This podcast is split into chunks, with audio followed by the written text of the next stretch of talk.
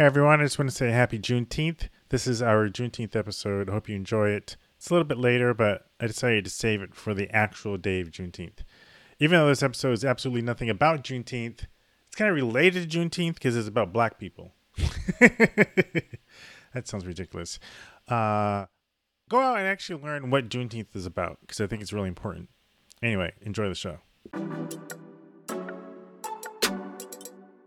You are listening to the Ebony Covering Black America Podcast Network, presented by Walmart. What the frack was up with season three of Atlanta?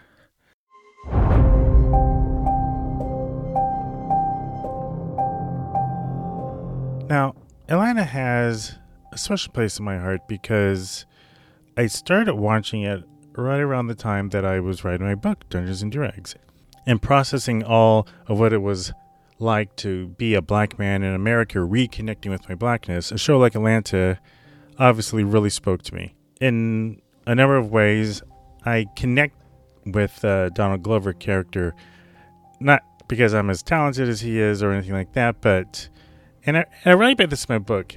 I, I'm kind of fascinated by these black auteurs who have very profound uh, and sometimes provocative uh, commentary about race relations in America, and they are either married or partnered with white women.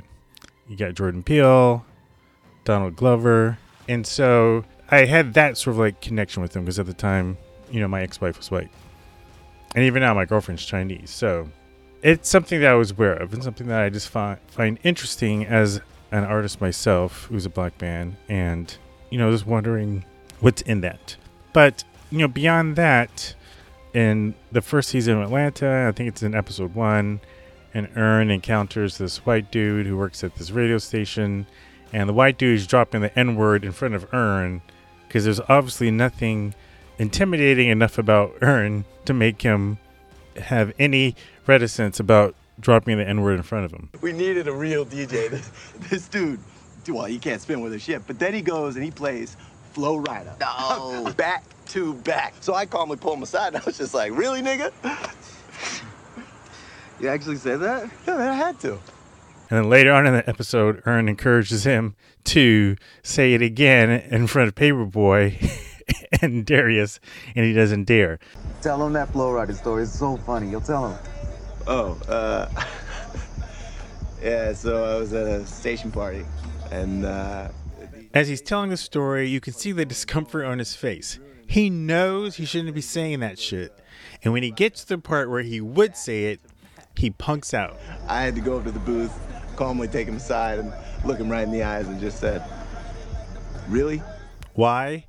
Because as one janitor in the episode said when Earn asked if that guy ever used the word in front of him, That guy ever say nigga around you? Yeah, right.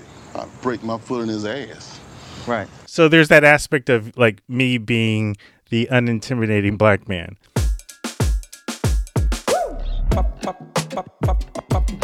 I also just really connect with the kind of artist that Donald Glover is, the kind of stories he tells and how he tells it, and being able to, you know, connect with uh, black storytelling in a way that I hadn't in the past. And so uh, I really dug seasons one and two. They were funny. Following them was a joy, as it was for millions of people, black or otherwise.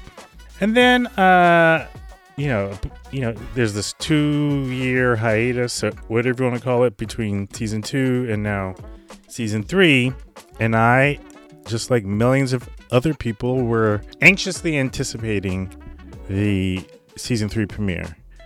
And I remember watching that first episode and wondering, like, did I turn it to the wrong channel? Am I watching the right streamer?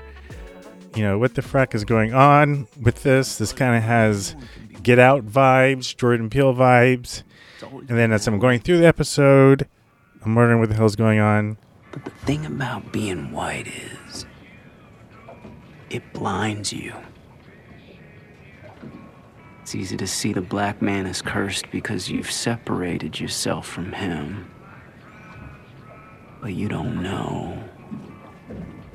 You're enslaved just like him. But then episode after episode in the season was like this, and half of them didn't even have the main characters. And then when we went to the main characters, they were it didn't feel like they were continuing the story that they had left off from season 2. They were more like these random days uh, days in the life of Paper Boi and, and his entourage. But as off as they were, there was always this aspect of me watching them where I felt like like the first third of it I was wondering what the hell is going on and then by the second third I'm I'm I'm drawn in. I'm pulled into the story and I'm really digging where they're going with it and and what he's trying to tell. And by the end, like even though it left me scratching my head about okay, I'm not sure that this is the kind of Atlanta I was expecting, but I like it.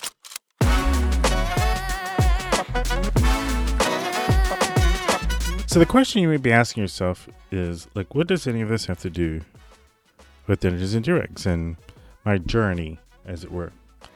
Well, aside from what I addressed at the top of the show, there's one particular episode that I felt like really spoke to me, and I think you know is one of my favorite in the season, and something that me and my fellow co-hosts had talked about um, for a significant amount of time, and that was episode nine, "Rich Wigga, Poor Wigga," the black and white episode. What's your name, boy?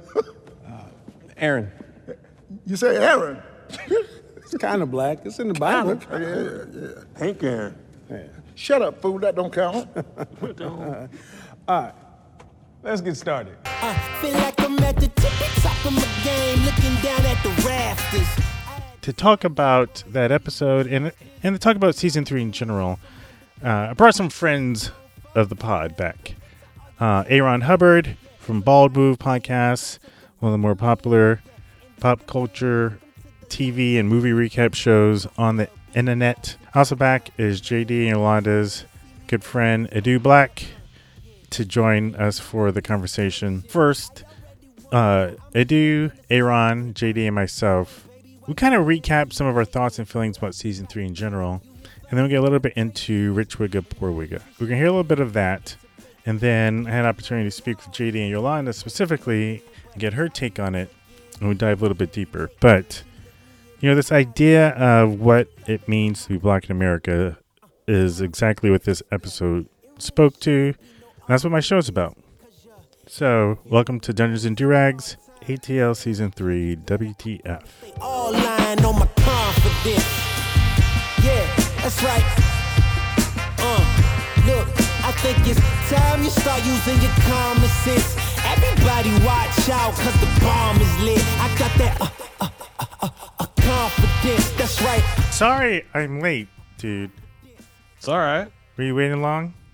Uh, I got here around ten thirty or so. I thought I was in the wrong lobby or something because I don't I don't use Zoom a lot. So I was like, ah, did I do something wrong? No, no, no, no. I was texting with JD and Adu, and JD said he was running late, and then I said, okay, we'll start at quarter to seven, and I forgot the white dude. I'm so sorry. Damn man, black man holding the white white man down. And what were your thoughts about the first two seasons? I thought the first season was just really quirky and funny with mm-hmm. a bunch of people that you know I was familiar with Donald Glover, but mm-hmm. you know um, I didn't know anything about Brian. Is it Henry Davis? Brian Tyree Henry. Byron Tyree. I was close.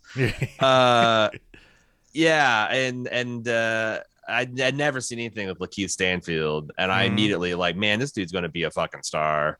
Which one, Lakeith? Uh, Lakeith Stanfield. He's just like that kind of like you know uh ghetto pl- philosopher poet you know? Right the, right. he's he's he's he's so good. He's so funny. And in season two like was really introspective. Mm-hmm. um i thought that was like the the the the ones that stick out of my mind are like when Paper Boi is like on the run in atlanta through the, the whole episode and like you know in fear for his life you know try someone's trying to rob him uh the Michael Jackson episode. Uh some stuff got like surreal, but I really like that style of humor too. Right, right. which brings us to season three, which is uh, really leaning into like the socially conscious material in that same absurdist way, but yet still delivering at least one gut buster an episode. Was there ever a time where you felt like you didn't relate because it was more like about the black experience, or No, because like I um I think that's the awesome thing about enter- entertainment, right? Is it can bridge those gaps because like I don't, you know, I, I can't relate exactly one to one about some of the concepts that are in the show, but like, you know, as far as feeling othered and as far as feeling like you don't belong, as far as feeling like, you know, uh you're you're uh the, it, it, I, I thought that at no time did I feel like this is completely unrelated in information. I thought uh, also there's a lot of aha moments where it's like I kind of understand. I've I've seen this talked about by people. Mhm. Um, I've read about this kind of stuff in books, but I like didn't get it on an emotional level. And I feel Mhm. like there's a couple, um, especially in season two and especially in season three, some ahas where you like make a heart a heart head connection. mm-hmm. You know, yeah? JD, what about you? What, are your, what were your thoughts about the first two seasons? when I first started watching it, uh, I wa- it didn't really. It was so odd. It kind of didn't. It, it, it caught me out of left field a little bit. So I was like, oh, okay, this. Is, but it was always interesting. Right. But then it kind of got mundane or something. Like it just kind of they're showing the slice of life, the day in the life of type. Some of the episodes felt like to me. But then in the second season, they started getting really strange, and I like that a lot. I like how strange they got, and and and I. I I felt like they were, uh, hey, we got this show, we're gonna play. They're gonna let us do what we want to do, so we're gonna play. And so you're getting something fresh and original, and then you really get that in uh, season three. I mean, but even season two, because I think the the Teddy Perkins one you referenced, that was season two, right? And that was great. That was like a, a amazing episode. I love that episode.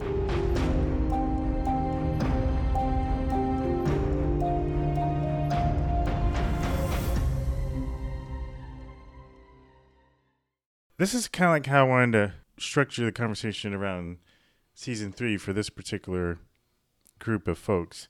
I wanted to have a large bit of this discussion on what I'm calling the white episodes and Uh-huh.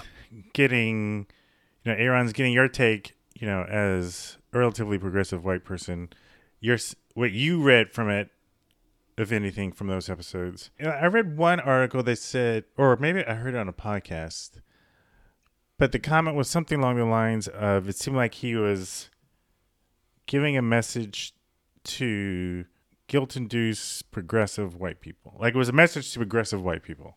I guess I've never really identified with the guilty progressive white person because again I, I grew up in a cornfield of indiana. I was shocked to find out in my mid 30s that racism hadn't in fact been solved in america. I don't think i had my first black friend until i was in my late 20s uh you know like uh i i and and and uh to be clear my folk came post civil war like we're we we're we're we're we're, we're we, we didn't get our hands but but but the fact is like you know we also uh, Mhm. before people say ah, ah, ah i understand also I, I benefit from the whole whiteness concept that's been Yeah. constructed in this country. Anyway jesus. Uh sometimes it's, it's it's exhausting to talk about this as a white person. Like i'm just sweating here. I'm just like where's where's my towel?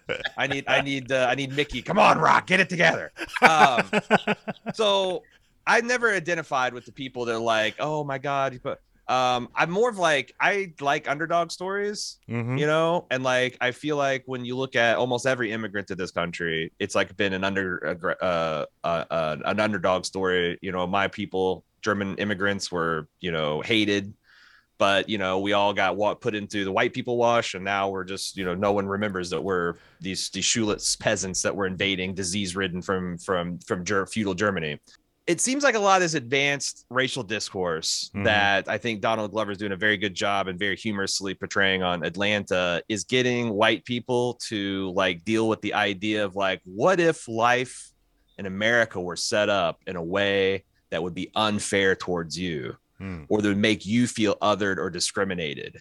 And even extremely progressive white folks, when you hit them with that, like certain concepts about like black nationalism or black separatism, they get fucking really afraid and really nervous. Mm-hmm.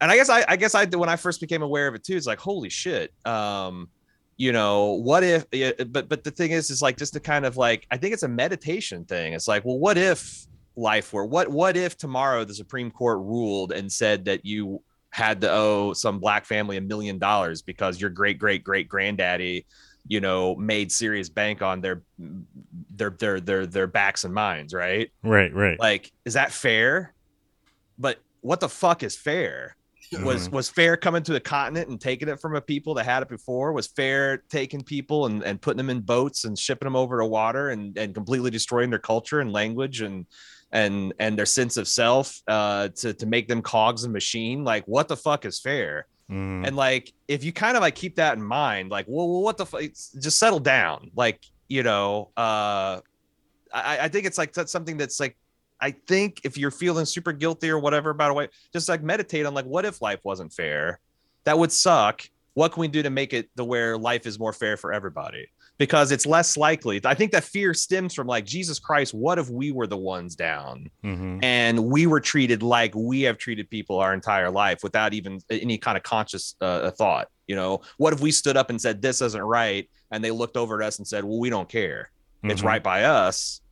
That's scary because i think that's something to like we've seen it in movies you know? Like yeah like like being taken over by aliens like Right. but we've never been there are people from earth that are being stepped on by the aliens of superior technology so i think a lot of the uncomfort in, in atlanta is like donald glover kind of not i almost say he's like doesn't give a shit about the white point of view Mhm. but i also think that the later episodes are extraordinarily kind of um sympathetic to the white view like Hmm.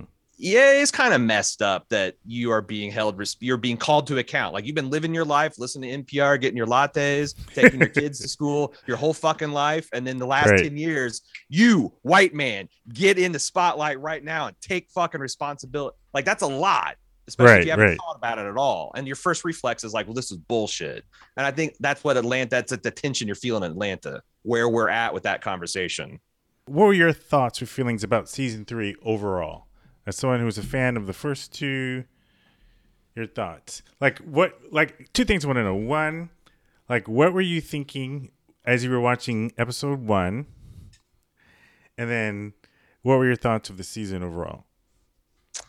Man, episode one, I remember like halfway through almost forgetting that I was watching an Atlanta episode. Yeah. Like, what the shit am I watching? And also thinking, because I I think I was dimly aware of the kid in the slightly old fashioned dapper outfit hugging a cop and like that being a story. Mm-hmm. But I was like the whole time, like, man, this is like pitched to like be one of the most like the, the way like you know there's two white women that adopted all these black kids and they're lesbian and they're super organic vegan and like they're, they're it's like this is an interesting almost absurdist uh uh story that he's telling to like you know make a certain type of point Right. You know, it's based on and story, right? that- well, no, I so I said so at the end, and I'm like, that's like that's like really interesting. Um, and it had like you know like an emotional wallop, and uh, it's like this kind of magical realism. And then I started because that's what it's like, you know, like well, that's interesting. I'm gonna start reading. And I first thing I saw was like, well, this is essentially based on exactly true story. The only thing they changed is the kids are able to survive. Yeah. And I'm like, holy fuck. I, I, I the, the point that I got there is like how uh it, it, it's um hard to see predators Hmm. You know like you could pick you know uh, minorities or places in the country where you think the people would be enlightened and people would you know uh, be above like taking advantage and abusing certain people or and the fact that they could do it the the, the to the worst extent possible and this like kind of narcissistic uh cult that they've created um is got to be truly frightening Hmm. you know? Like who who can who can you trust and and also like a reflection on like what is abuse Yeah. you know and like where that abuse like comes from um you know like this mother who's like terrified that her son's going to you know become a statistic and is like super hard on him because she wants him to do well in school and she doesn't want him to fuck up and she does you, you, you know um that that kid's like, oh, this is you know, you can't hit me, this that, and he gets put in the foster system, and I Right, just, right. there's yeah, so it's like I, I I thought it was great, and then like I said, finding out that it was essentially a true story blew my fucking mind. the cynical part in the show, which is this isn't a, a critique of it, but the cynical part was there was one of the mothers that was clearly nefarious. She's the one that, that killed the, the hmm. social worker, and hmm. Right. Uh, and, and and the other one was just naive and blindly going along with her lover, Right. you know. And so she was willing to do to go the extra mile or whatever she needed to in that relationship. And I feel like in the real story, that's how it, it not knowing all the intimate details of the the real story it, it- i would suspect that that's how those two were like they were because the the one girl the, the one mother was seemed very fragile and, and Mhm. Oh, sure. and i think that and and she worked herself up into a state where this world is so horrible let's just end it There was also a kind of like an element of like these black children could not possibly survive or thrive without us if they went back into some kind of like environment then they're doomed anyway. So like they'd be better off dead, which is you know, there's like this, like I said, the um there's a hubris there's a hubris there's a and- hu- yeah, and then like a nihilism to certain Yeah. aspects of the way uh, white folk tend to look at you know disadvantaged minorities. and, and I would say in a weird way, it, it almost kind of it reflects on the attitude that people had during slavery, where we're helping these savages, we're going to bring them in, and we're going to, you know, uh, introduce them to the Lord and have them give them a whole new life, you know, and they're coming over from Africa, so we're Save saving their souls, right? Yeah. exactly. So there's that element and aspect of it, and then also at the So lets them feel good while they're perpetuating the abuse. Yes. And also like I guess justifying their worldview. Like how, you know, not just with the kids, but just the the way that they see everything in life. This just supports it, you know, and it lends into what you know, the, the hippy dippy liberal things that they were believing in and whatnot. Um, I also felt like an interesting aspect of the story was the, the I believe it was an Asian social worker. Because I it, like you had mentioned Aaron before when the mother w- was tough on her son, and you know often you'll hear that that's a fine line too because I've seen you know black mothers that while out on their kids and will you know whoop them and beat them in public whatever and just you know to extent that I that most would feel hey this is not justified you know. Um, but in her case her kid was kind of wild. He was always acting out in class and showing up. And so she's like look you know you need to start acting right. And she and she was really tough on him but she was also she I would say she was kind of rough around the edges too, because when she came in and was sweating the the school and arguing with them, I don't know that she was hundred percent right, but she also knew what her son needed. That Mhm. makes She was invested in the relationship in the way that the the white ladies weren't. I woke up early on a Sunday afternoon, staring at the sun steady shining through my room. My patience went thin, but then again, I don't trust him, cause if I just apply myself, see every star. I do finally made it in to the room. Well, you Welcome to- finally sent the information I needed. JD, Dude. do you have this problem with this guy? Dude. you sent the link. I had it in I the s- account. No, Do you not receive calendar link invites? I- All the listen, information I is there. sent it. I sent, obviously I've received it before. Yes. This one, I don't know Alright, you missed what it. you were doing. Same I thing. simply said, just email it to me. Well, I'm glad you made it. Glad you made it. To text me. We're glad you're here, Black. Anyway, Um, briefly, Dude Black is in the house. any comments on what um Aaron shared to do, or your own thoughts on those episodes? Um, I mean, I thought, as I was saying, I, I think it's kind of interesting the progression of of the show. Uh, I'm actually rewatching season one, and uh, I think Donald early on started commenting on just the um, just the bizarre nature of racial inequity and perception in this country. I mean, there was one episode, I think it was episode three, three or four. It was the one with the celebrity basketball game that Paper Boi was in.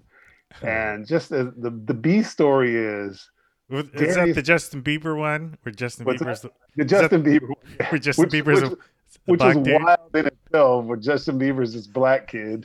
right. I remember uh, being confused when I saw that. It was like, totally confused. is he supposed to be the Justin Bieber, but like in a multiverse, or is it his name just Justin Bieber? But I think no, it was all that. I think it was I think- well. I think it was primarily he's he's, He's Justin, Justin Bieber, Bieber. as a black. Justin Bieber wants people to perceive him. Oh, interesting. Yeah, yeah. That's the way I with interpret. the it. sheen, yeah, with the sheen of blackness. You yeah, know?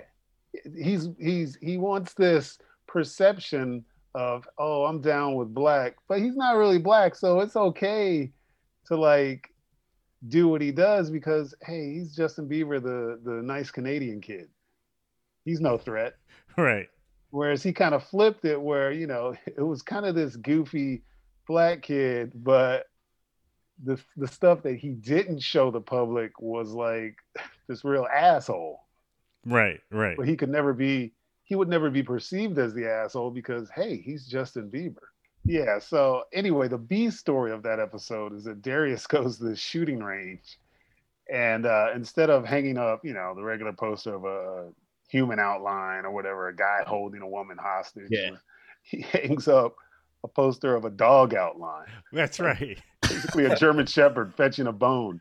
It starts blasting away on it, and people are just totally offended by it. The fact that he would shoot this dog, and of course, the juxtaposition is, but you're okay shooting a black man, Right. Right. you know? Yeah. I mean, Or you have another you, it, it, you know. you know, all, everyone else would have targets of brown and black people or whatever.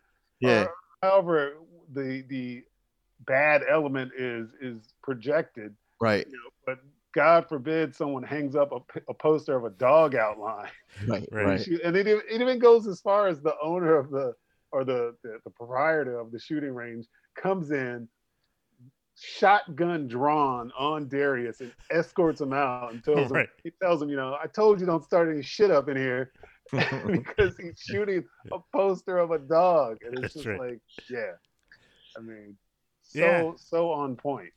Yeah, so so uh, yeah, I agree Donald has been exploring these themes but the way Yeah, he kind of sprinkles them in here and there. Right, right. But I can't I kind of feel like season 3 they gave him carte blanche and he says fuck it, I'm just going to go crazy and took full advantage of the power that he was given. Well, I think part of it is also he wanted to end the show in, after season two. Oh, he did. I didn't know that. He had no intention of going into seasons three. That explains a lot. Had I known And that so, go yeah, I think by season three, he's like, "Fuck it, I'm just gonna do what I want," because obviously they like what I do, and so let's see how far we can push this. Yeah. Did any of you miss like not having the story of you know like Paper Boi's rise to fame? Because that was so much of season 1 and 2.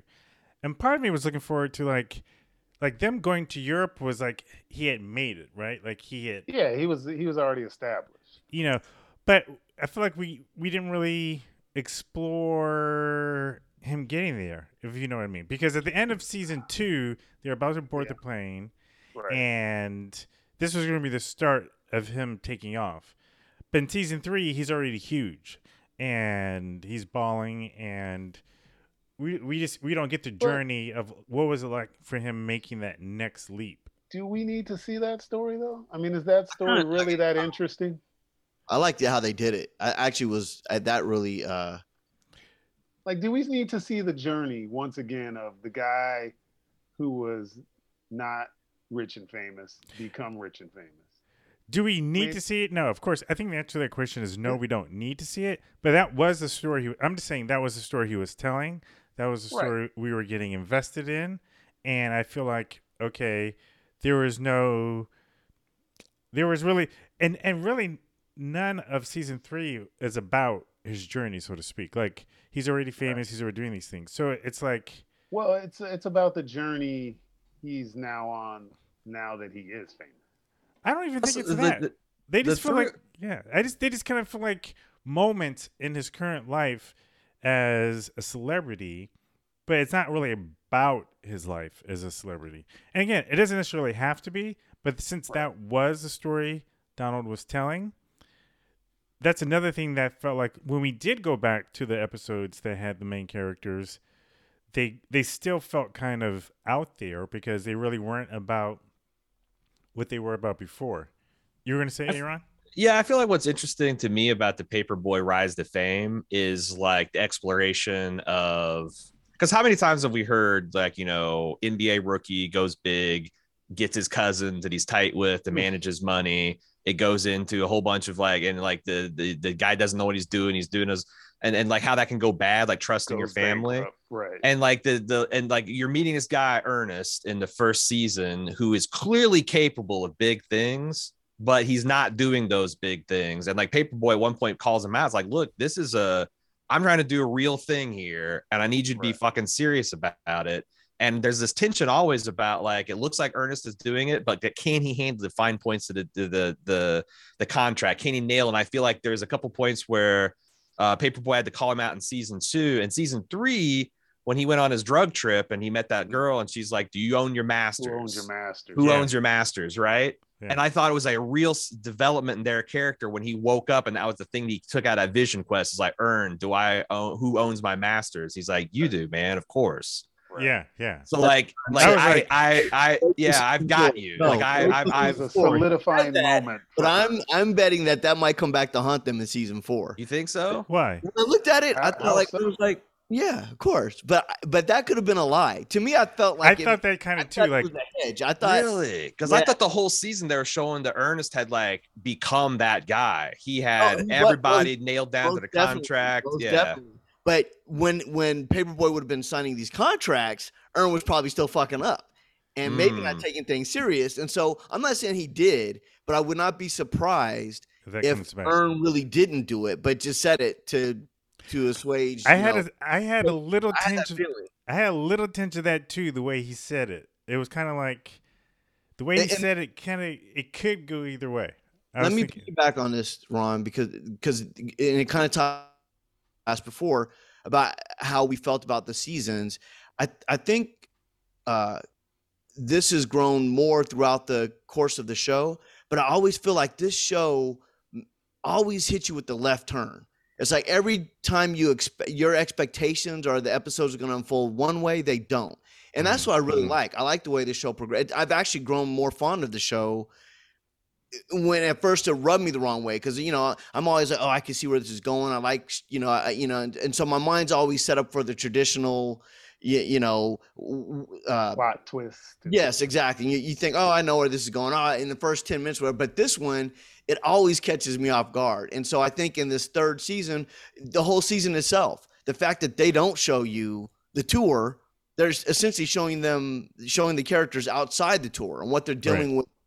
I, I thought that was a brilliant choice, actually, because it's something totally unexpected. Because, of course, you think, oh, they're getting on the plane. Now, this whole season is going to be about his whole rise. He's talking about all the radio stations. He's going out promoting. And we don't see any of that shit. I mean, you you get little traces of it, you know, when when they when Paper Boi shows up to the that venue and everybody's in blackface because they hit the bus. Like Santa Claus stuff on yeah. the stage. right. Not just to point out that episode, but I think a lot of episodes I feel that like, where's this going? And then and then somehow they just kind of it, it does quite curl. They do kind of make the curl, you know, and it's like a lot of times shows won't do that, and that's kind of like something I appreciate. I think I agree with you for the most part, except on the fin- at least for me on the finale, because I felt like on all the episodes this season where you were wondering where the hell they're going, Mhm. and um, that the by the time you came around to the end, like for me, it made sense. But finale was the one where I was like, by the end of it, I didn't see, like, I got what they were doing. Like, she had a mental breakdown or whatever, but because she was so sparse throughout the series, like I wasn't that connected to her in the season. Yeah, Mhm, pretty much. So there wasn't that emotional connection to care that she was having a breakdown. I'm trying to figure out why is she talking with a French accent? Why is she beating up motherfuckers with a baguette? Almost. That was hard. That was so. I mean, a lot of it was just, I feel like, just bizarre to be bizarre and, and just have a little fun. You know, not everything has. I to know, but make why make the like? I go. I got. I got a hot take. I think it's a Yes. commentary on Okay. how we see women and motherhood and their responsibilities to to to men and fatherhood. Because hmm. like, Earn is the father of their child, no one, none of us would blink twice about you You know don't hold see- him accountable. For like, like he goes to. Amsterdam and goes on this continent wide like Right. sex drug party tour with Paper Boi. Like if that had been this series, nobody would ever be like, oh my god, Earn. He's like he's like. But like that was a constant point of like even Donald Glover didn't want to say it, but he finally said it. It's like you're a mom, you can't be doing like what what you I, you're out here doing. And I think it was like right. definitely an absurdist point Yeah. on like a mental breakdown and all that. But I think that was part of the point of like if this if this was just you know Paper Boi and Earn and Darius rolling around Amsterdam having the time of their lives, getting in uh, like all kinds of like uh you know yeah yeah yeah like uh, what, what's that that series that it's all in Vegas where the guys they meet Mike Tyson and is it the Hangover? Yeah, if they did like Amsterdam version of Hangover, everybody's like, "Oh, that's so funny," and nobody think about the fact that oh, it's a family man. But I think it's a little bit because because Mhm. that's one thing that I think the Glover does like to do is look at the double soci- standards of society. Yeah. Right. Yeah. it's not just self-contained in this last episode. I mean, was you see her character in even in season two. We're leading up to this. These are things Yeah, yeah. it just pops in in, in the la, you know last couple. I mean, she's de- I, I feel like watching some of the episodes. It seems like she, the way that Paper Boi pushes Earn, she does too. But she mm-hmm. Wants him to be the, the man that she wants him to be the father and the lover and the man that he should be, and he's not. For Stepping whatever up. reason, they're just not connecting. He's not stepping up to the plate. So she's left in the situation. Well, fuck. Now I'm stuck with this kid. Now I get oh everything you just said, Aaron. Now I, I'm the one with shouldering all the responsibility. So when she rolls up to Amsterdam, she's like, "What?" You know, and and and quite frankly, when we first see her in in the third season, she's already Yeah, she's already she's already checked out. She's steps. already on a into whole Yes, new that's So true. it's not like, Mental it's not like breakdown. the last finale in the finale, she just all of a sudden springs on everybody. She's already like that. You know, she steals a wig in one thing. She's you know she's Right. watching a dude get murdered in another. She she um she's pushing people in pools. You know, at the park. right. You know, so I mean, she's already That's on, true. on a whole different Already, level. you know, that's why I appreciated the finale because it's like they're already going to hit you with something wacky. And I didn't need, again, it's not even a classical finale where it- it's a crescendo of everything building up. And it's like, no, it's more of a personal hmm It's show a moment. with It's a her moment. character. Yeah. And they kind of unravel what's going on with her. And I kind of like the way that they, Why do treat- you? it didn't feel like a finale, I say. It didn't have the Yeah, it definitely doesn't feel oomph like of a finale, but I, I dug it. it. Um, before we have to lose Aaron, because it's it's almost midnight where he is. It is Um, getting late over here. Oh, yeah. it's early. It's early, Aaron. It's early. The party's just starting. Club, open up. Real quick, Aaron, what was your what was your take on Rich Wigga, Poor Wigga? So I've been, you know, um, uh, thank you for introducing me to Feek the Signifier. By the way, man, that guy's uh content is in from is is really interesting, and it came at a time because like I had not really until the last year or two started thinking about terms of colorism. Like I Mm. remember the first time I started thinking about it was the out the kind of uproar over Lin Manuel Miranda's In Yeah. the Heights, where it's Yeah. like, look at all these Latino people and they're all light skinned. And then that came up again during uh Jesus, what's that black western? Uh Harder They Fall. Like JD's especially- favorite Western. Yeah, like it's interesting that a lot of Ron, here so the- misguided.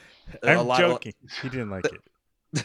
there was a lot of this like there's like as some elements of like you know why are the successful leading women black women in hollywood seemingly like they're oh they they have a certain certain features certain cut skin color. Because i like because like you know from a white person again from the cornfields of indiana it's like well it's just black right?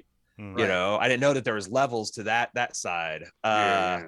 and i thought that's like that's what this was. It's a meditation about like what is it to mean about like this whole season like what is what does blackface mean in scandinavia?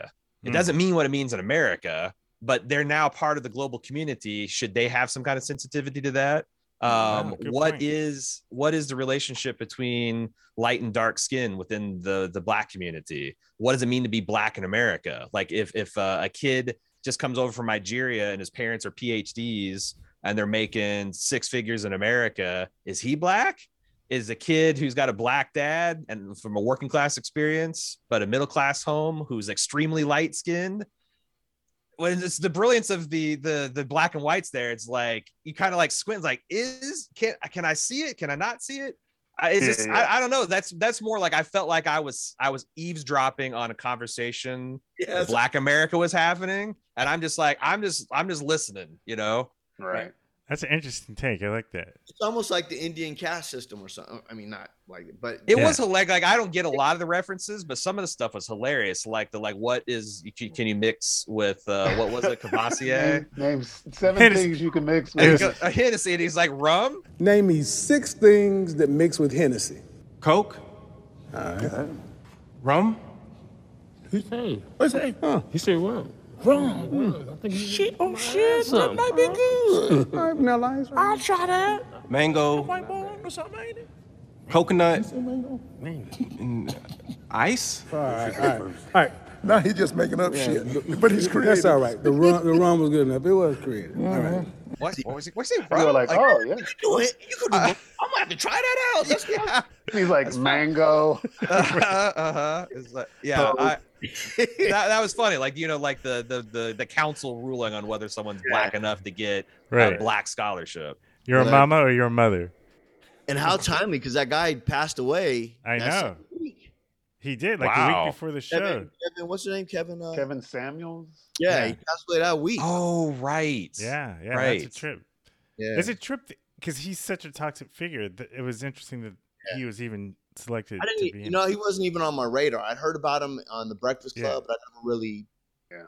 tuned in, so I didn't know I what. never heard of him until after. I mean, I started reading about the episode afterwards, and he was mentioned in this article about you know how toxic he was. What I have yet to watch any of his Yeah, commentary. or a lot of it was anything like, I guess people felt he was misogynistic or something. Yeah, like he- you know, he women, is, how they got Very. B or something. I, I don't. But they, but it was crazy because that week they were like, I think the week before his episode came out, they had a whole thing on the Breakfast Club. Were like, oh man, because I guess a lot of people were going in on him saying they were glad he's dead because he was an Hmm. asshole and blah, blah, blah, whatever. That's true. They're like, whoa. There whoa. was feelings all over the place. It Yeah. seemed like. Yeah, and like you know we don't wish death on anybody you know and, and you know but they were just talking about it because it became a big thing a big twitter thing people Yeah. were you know just talking very disrespectfully about him you know Aaron, Yeah. did you know? Did you know up at top that the dude was mixed? Like when it when he first came on. No, I thought the kid was white.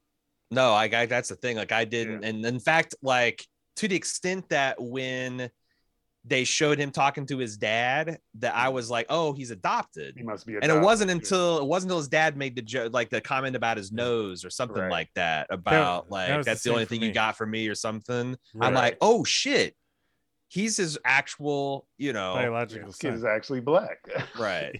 i i knew i i i, I suspected it in the first scene but then as it Mhm. went on and he was with his friends like, oh yeah this is a mixed dude i, I could tell this but i mean i, I could Yeah. tell from the nose whatever but it's like every i wasn't surprised or shocked it, like, it just affirmed what i was like, Well, oh, like Aaron said, that was the brilliance of shooting it in black and white. Is that yeah had that been shot in color, you would have known right away. You'd had some opinions, yeah, yeah. Well, you would have seen right away because if you look at, at pictures of this guy, you know, on IMDb or whatnot, you can see he's black. Yeah, yeah. He yeah, has yeah. he has olive to brown skin, you know, Mhm, depending on mhm. how much how tan he is.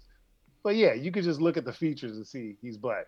But you shoot it in black and white, you could, you know, open up the f stop a little, to, you Mhm. know, wash it out a little more, and Yeah. you surround him with white co-stars, and it's like, oh, maybe he is white. Yeah. Until, like Aaron said, till his dad makes the comment, Yeah. and you really start to look at his face and you see, oh yeah, his nose is a little white. Oh yeah, his lips are kind of, you know, thick. Well, that's the thing. Is like, the, but the kid starts off the episode calling two other black guys the N word. Right. With the hard R. You can see that, like, wh- who he Hard hangs R. around with. It's not that his, his high school's not diverse, but he chooses kind of like the caucus with the white kids. Yeah. Uh, He's placed himself in that. but but yeah, like what the epilogue. So what? What's going on with the epilogue? side. You know, shit was crazy. You know, just try to keep your head down, lay low, you be good, you know? But yeah, my PO cool and all. Still a pain in my ass though. Act like he owned me or some shit. but yeah, yeah, you know, this is my favorite type right here. They don't pay me enough to tell you that. but I fuck with it, you feel me? So Aaron? He embraced his black side. And is happier for it. It seems like you know. I think he no longer has to hide. Who he is. He doesn't have to just embrace one side. So now he's He's free. more of a complete person because this is who he is. Mhm. but it Now he's gone. He's gone a little more to the black Is side. it? But is it? I mean, because it almost felt like he got wedged into something he wasn't. I mean, there could be that argument too. It's like, what do you mean? just- well, I'm just saying, it's like his whole his. It, it's almost like he becomes this chameleon or adopts to whatever. Or, or you could even say he, because he wasn't. He wasn't the. the other side. Uh, what's that again? You could all you could also say he's decided to flip to the other side. He's like, all right, I tried the white side, that didn't work out. Let me just you know try this black side now because that's where I'm at. Yeah, That's what I got to deal listen, with. That's after he, he he was talking about his PO. So like he's already gone through the system. He's got a record. He got a case. So it's like he, you know, so this brother now he's like, oh, he, you know, he's he can only get a job at Best Buy or whatever. He's not going to college. He's you know basically been asked. He's been institutionalized or put in the system. But And it's almost like, when the Nigerian kid, what did they say? You got shot by the cops. That's, That's the the blackest, blackest- thing you can do. Yeah. So Yeah. like Aaron going now in the system, that's the blackest thing he can Yeah. do. yeah, yeah. He's gonna get the scholarship now. yeah. Yeah. He Do you think it's also possible that maybe he was sorted into the white, like by like was rejected by his black peers? Because I've heard I've heard that there is, um, you know, like to the extent that colorism is a thing uh, perpetuated by white people and in, Hollywood and whatnot. It also seems like there's a little bit of internal kind of like uh, sorting as well. It's like maybe the, his black friends weren't comfortable with with him, and then he but you know what it is? It's not that. I think I can speak from experience. It's like yeah. When you're light, it's like if you It's like- almost like this, JD. like the, the podcast we had Ron with with uh with uh what's my man uh the pastor. no no Is- Isaac. no no the brother the uh the uh, A Rod just mentioned uh, Aaron just mentioned Feek. Oh yeah, FD Signifier. Signifier Signifier Yeah, yeah. he he was like you have to black not black a lot if you not black a lot that means that you don't hang around black people You don't- if Right. you are in touch with your culture the black culture could be very embracing yeah. but yeah, if you that's come off like you're not black or you're better or other Mm. and even with the with the this the the uh, you're talking about the the light skin versus dark skin. I mean, uh, do you know that like in Lamar Park, you know, it's like you got the Yeah. puppy black people that think you know look down on other people in certain areas. It, it it's you know I'll, I'll Like- just say this, Aaron. The the black culture is very accepting in certain things. Not in everything, but when it comes to if you have a drop of black in you, yeah you're gonna get embraced by the black culture.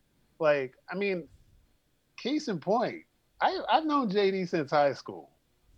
Knew of him. We didn't we didn't really hang out, but I knew of JD, and I I kind of suspected he was black, but then he everything's could on have Puerto been Rican. he could have been Puerto Rican. You know, Dude, what- I ju- I'm just now finding out JD's black. I thought he was some sort of Latino. Yeah, Uh, I'm and- I'm and now just now do. finding out. you would not be the first. Yeah, But my my point is, I'm like that guy in the episode. I'm my like, point but is, I growing up, JD was accepted by the black culture because JD is black. fucked with it. It's it's yeah. like and, yeah, and he embraced that side of his culture. Yeah. And, and and the thing is though, I, I feel like I also have an advantage because I have the white side, you know, and so I could for for me, I could be in certain con- I could hear be that fly on the wall, you know, and see certain aspects of both cultures that other Right. people might not get a glimpse into. And I was just confused and lost throughout. Just a lost soul.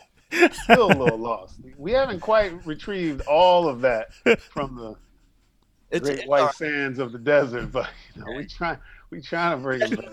You gotta pick up some hours at Best Buy. He That's where you need to get. You snow need to go to a little finishing. bit. You get a uh, tight brush. Yeah. Hey, brush. brush had me rolling. The brush, Rush, the, the button the up best one polo, I've seen all year. on the the sheen on the outside of the shirt, all of it. Brilliant. all of it. It was so, and it was so like what I could identify with from like the '80s, '90s, dude. Oh, totally. Yeah. It was so '90ish. It was so. Yeah. And Hey, the look again, the look was just genius. discussion. I don't sing like Drake, I don't dress like Wayne, and no, this ain't T-Pain. Someone say he plain, but fuck it. I got some issues, got engaged to the game. I swear to everything. so we had to let Aaron go because it was like, you know, past midnight this time. And eventually we finished having our conversation with the dude. But I had heard from JD that Yolanda had really got into this episode. And I wanted to be able to get her in on the conversation. So here is uh, the convo that she, JD, and I had about episode nine, which we could pull wicked. Blind man sees, cripple man dance. Just give me one mic, just give me one blind man. Did you guys already talk about Atlanta? Yeah. A little bit. Did you have Did you have any input? Uh, Did you watch it? I did. Did you get thought it? it was all? great. Yeah, it was. I thought it. Did you so understand good. all the jokes? What do you mean? Did I? Under- what is this question? Did you understand all the jokes, motherfucker? I'm not. Language, language. Did you understand all the jokes? Uh, I think I did. I mi- although I did miss some. I have no clue.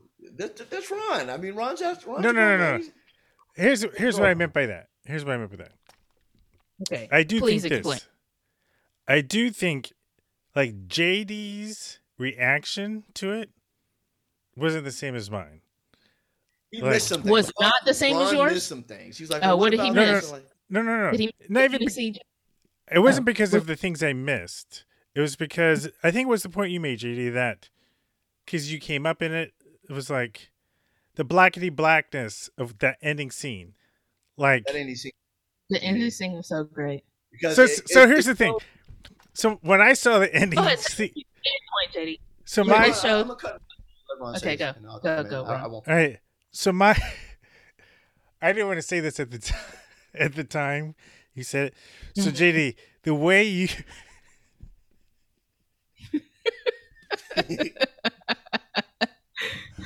how did you just, how did you describe the way people? how did you describe why people were gonna respond to that ending look? Do you remember what you said?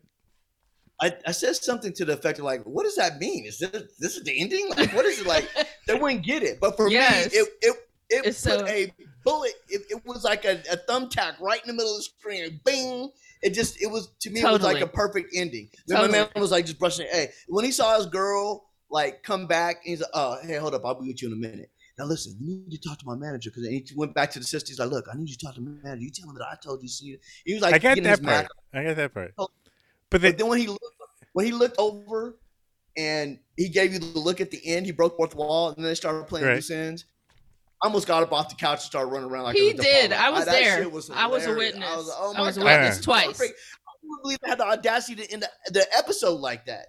Like that's It ballsy. great. Was that was so so great. dope. It It was. was It was the. I didn't have the same Like, there- reaction to the. a more. Uh, He said it was a D black ending. I, I said a do would have directed this whole episode. This is the dude. I could see a dude writing the script and shooting it, and it would be this is the dude like episode. And So- it was like So when I saw the ending look, Mm-hmm. Ron was like, "What does it mean? I don't get it. I don't know what, right. what the fuck it mean?" I know. I'm Of sure it just flew right Of over his head. No, no, no, Of no. course. Way over his no, ser- course. seriously, I think. So I think my response was somewhere in between the way you described white people respond and your response. Because my response was, okay.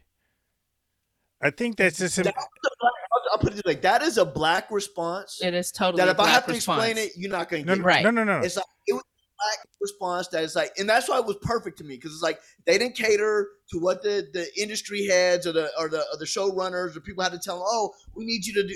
We don't understand this. They're like, no, this, we're going full throttle black from here. This is how it's going to end. And trust me, people who know what we're saying are going to know what we're saying. So here's And the thing. who don't. Yep. So so here's how I would describe my response. I got that um intellectually, but it didn't hit me emotionally, if that makes sense. Like I got I it. told Ron- I Makes told sense, Ron, this is my argument to, or not argument. This is what I I offered to Ron. I said it's similar to like how we have our silly debate about hit 'em up versus no Yes, Vaseline. It's yes. Like, if you weren't there Yes. in the '80s, in the late '80s, Sure. with Newt, with with uh, 1000%. Jennings, you wouldn't know that that that music would not harken back to you. It would not trigger something in you. Right. Yes. It You- wasn't you your. there. It wasn't of your era. personal experience. It's Yes. just like I can't Yeah. relate to people who were Lindy hopping back in the 40s. I Yeah. wasn't there. Right. in Yeah. the nineties when Or in the you- 90s. when came back. Yes, on, exactly. Cash Me Out, yeah, Yeah. It was, but that was from vibe. I'm saying in the 40s. But yeah, but you weren't swing yeah. dancing when Ron was swing dancing, so Just you like I wouldn't know a- what that was about of the either. OG Yeah. B boys. So I was breakdancing in Mhm. '85. You know, it's like okay, that was That a was different time. breakdancing. A lot of people can't. I Kinda. know, but I'm just saying a lot of people No, today dead Yeah. and gone when people today are doing it that were born after Yeah. it was dead and gone. My entire response to the ending scene was more intellectual than it was visceral. Like Correct. It's like I Mhm. got it. Oh, he's blacker. He's Oh, oh. talking. He's talking. And even the look, it was like, okay, he's like, oh, I'm gonna hit that. Like that's what I was thinking, but it was nowhere close to the response you just gave me. It was like, I don't know if it was Oh, that yeah. funny. He was so like on, and I oh, was you too. was- I was too. I was like, yes, yes, yes, yes. Okay, Yeah. so what is your point, Ron? that because JD had made this comment that you know I'm sure white people were looking at that learning like that's the end, Right. And I, that's and. I was I was kind of like that, like like I intellectually understood the look, but it seemed a weird way to end it to me. It was like that's the end. He wouldn't get the scholarship. Yeah, right. Ron would not get the scholarship. He Right, would not get yeah. the scholarship. He's like, what? What is this? What is the ending? Why? Ron would is not get this? the, or he would get He shot wouldn't by the get the scholarship. He He would get shot by the the or he would not get the scholarship. Right. He wouldn't But get he wouldn't just get it on GP. He would not get the scholarship on GP. Right, right. I definitely would not get that scholarship. You would not get the scholarship. You Wait, would not get the scholarship. Yolanda, this is the text that you that Edu sent to me and JD. he Mm-hmm. goes, Edu goes, "Yo, let me know when y'all have watched the the latest black and white episode of Atlanta. Genius, Ron, take notes." Okay, uh, can I ask a question? When did this air? Like, when did it first Just air? last week. Just This last week. recent? Oh, okay, This is okay, the most okay. recent one. That's the most recent one. I mean, it was great. It was genius. It was It was genius. fun. Genius. It was funny. genius. This is a moment Uh, of why is a reflection of why uh, reflects our connection and why we match mhm. and why I love this guy so much and why I'm so happy and grateful to have him in my Mhm. life. It's so great to have a partner mhm, that see the world the same way. mhm. Like in basically almost everything. Like Yeah. there's a couple times we don't agree on stuff, blah blah blah blah.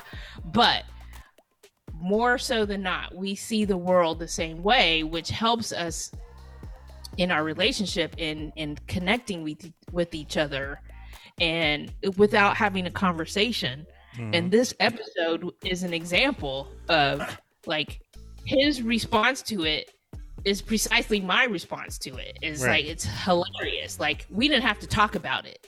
Dude, I was right. I was He like, was I so- jumped off the couch. He I was like, so oh excited God, about it. And here's the thing: when it first played, I fell asleep. Yeah.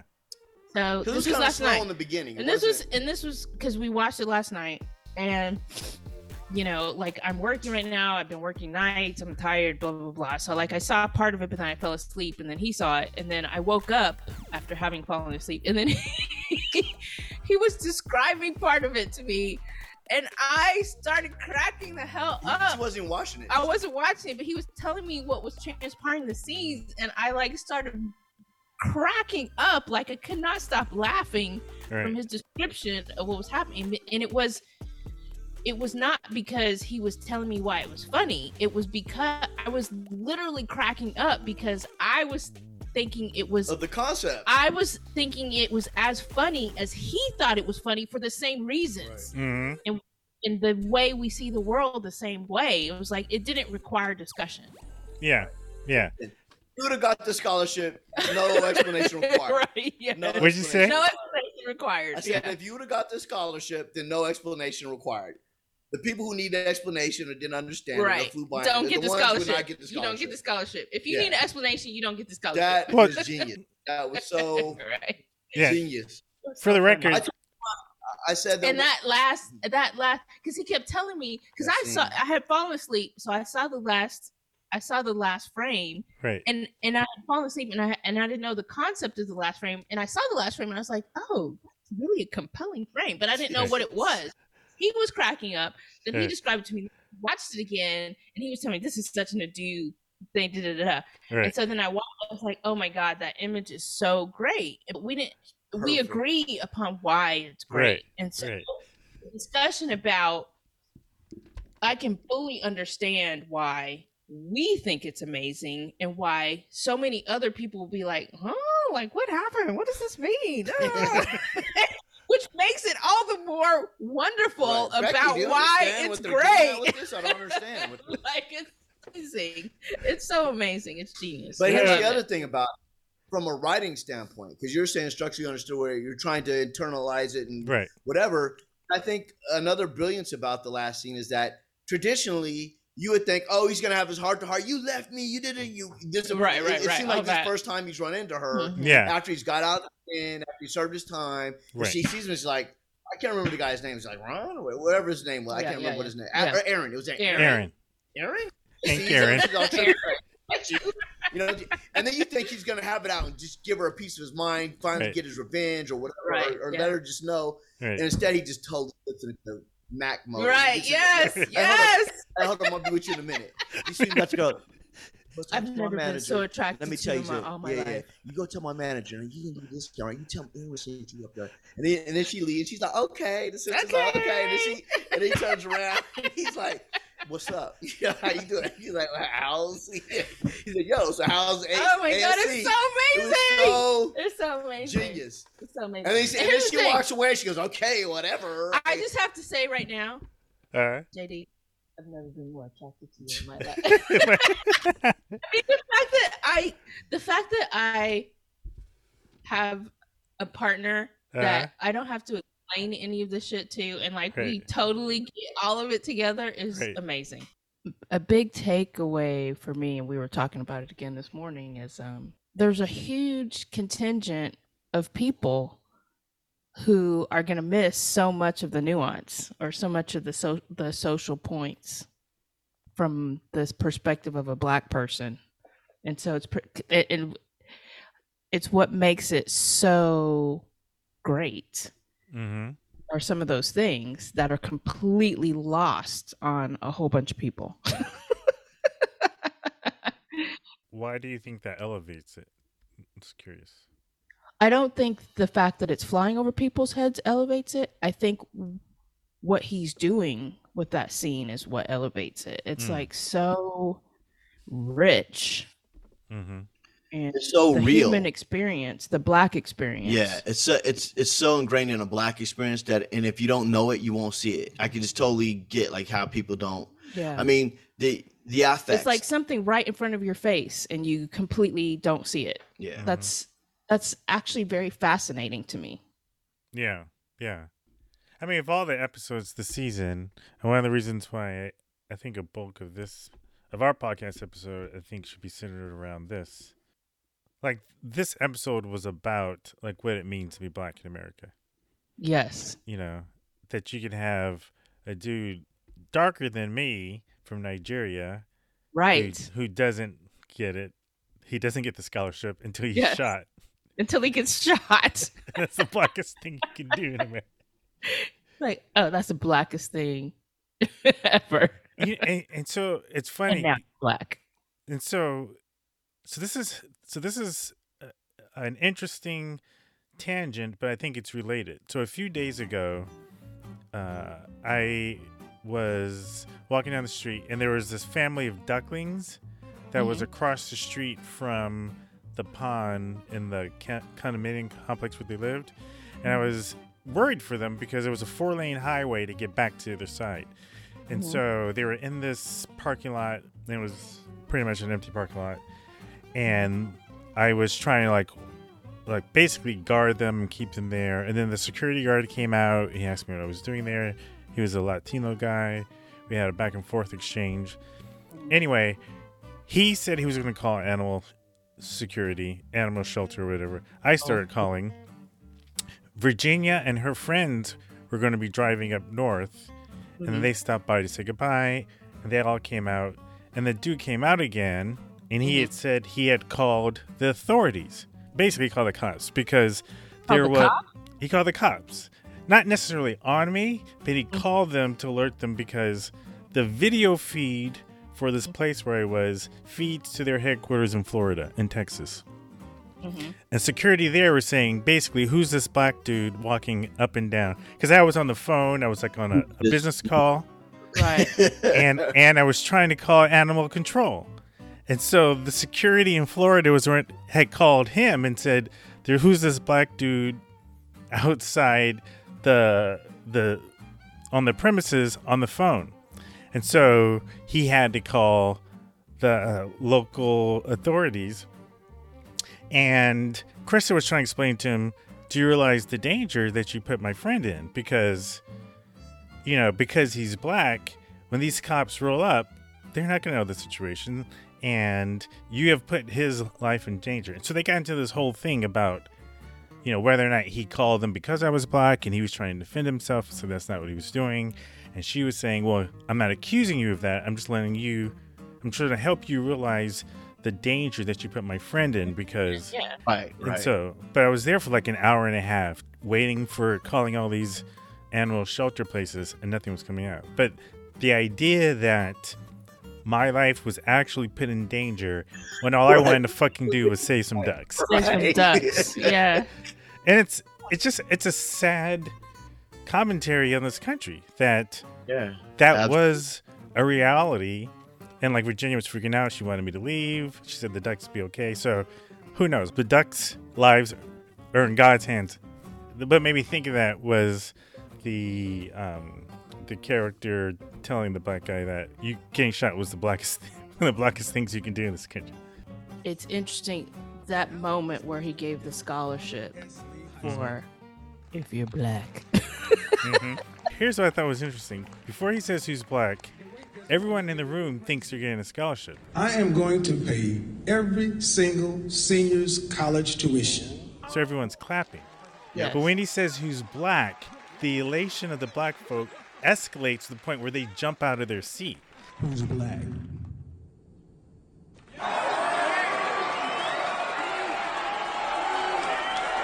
Yeah. So, it make, so What it's was almost like, They were at the Apollo at that point. Yeah. but it was like the fact that they were getting a scholarship, like, right, it wasn't enough to make them jump out of the seat. It was only when they realized Right. that it was only going to them.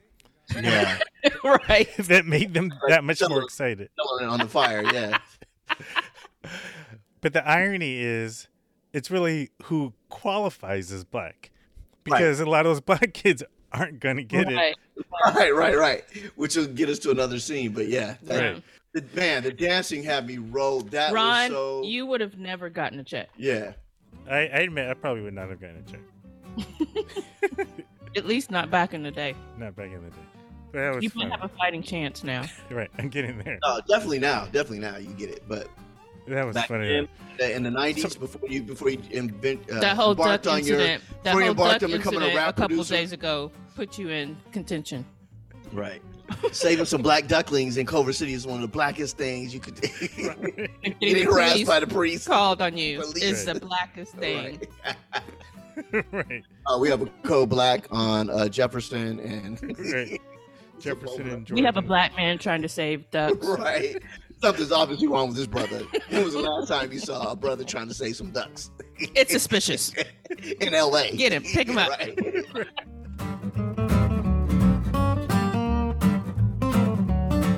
Well, that was a lot of fun. I gotta say, whatever you think of Donald Glover and crew, they are tremendously talented storytellers and filmmakers. And as weird as season three was, I am anxiously waiting to see how season four will play out. I'd love to know what you think about season three. Shoot us an email. Until then, happy Juneteenth.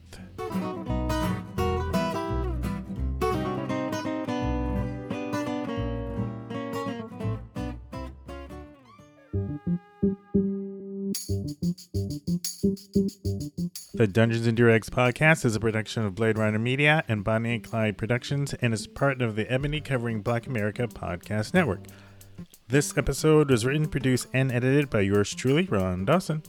Special thanks to my black BFFs and podcast peeps, JD and Yolanda Cochran, no relation to Johnny. JD creates and edits our social media audiograms. Special thanks also to Adu Black, aka C Noir Blackmon, and Aaron Hubbard of Bald Move. Music used in the show is licensed from Artlist as well as Creative Commons songs from freemusicarchive.org. All the television, film, podcasts, and YouTube clips are copyrighted to their respective parties and used for education, critique, commentary, or satire. Check out the show notes for our statement on fair use. If you like the show, do all the podcasty things. You know, rate, review, share with your friends and family, leave us a five star review and tell us what you think, and maybe we'll share your thoughts on the show. You can shoot us an email at podcast at dungeonsanddurags.com. You can even send us a voicemail message on our website, dungeonsanddurags.com slash podcasts. You can follow me on Twitter at Ron Dawson, and I'm on both Instagram and TikTok at Blade Ronner. I write about race, religion, creative arts, and business on Medium at rondawson.medium.com. You can follow JD on Twitter at thatjdcochran and Yolanda as Rat in a Wheel with all the words separated by underscores. That's it for now. Stay safe out there, and remember, having white privilege is not bad, denying it is, and in the absence of biblical certainty, choose love. Until next time.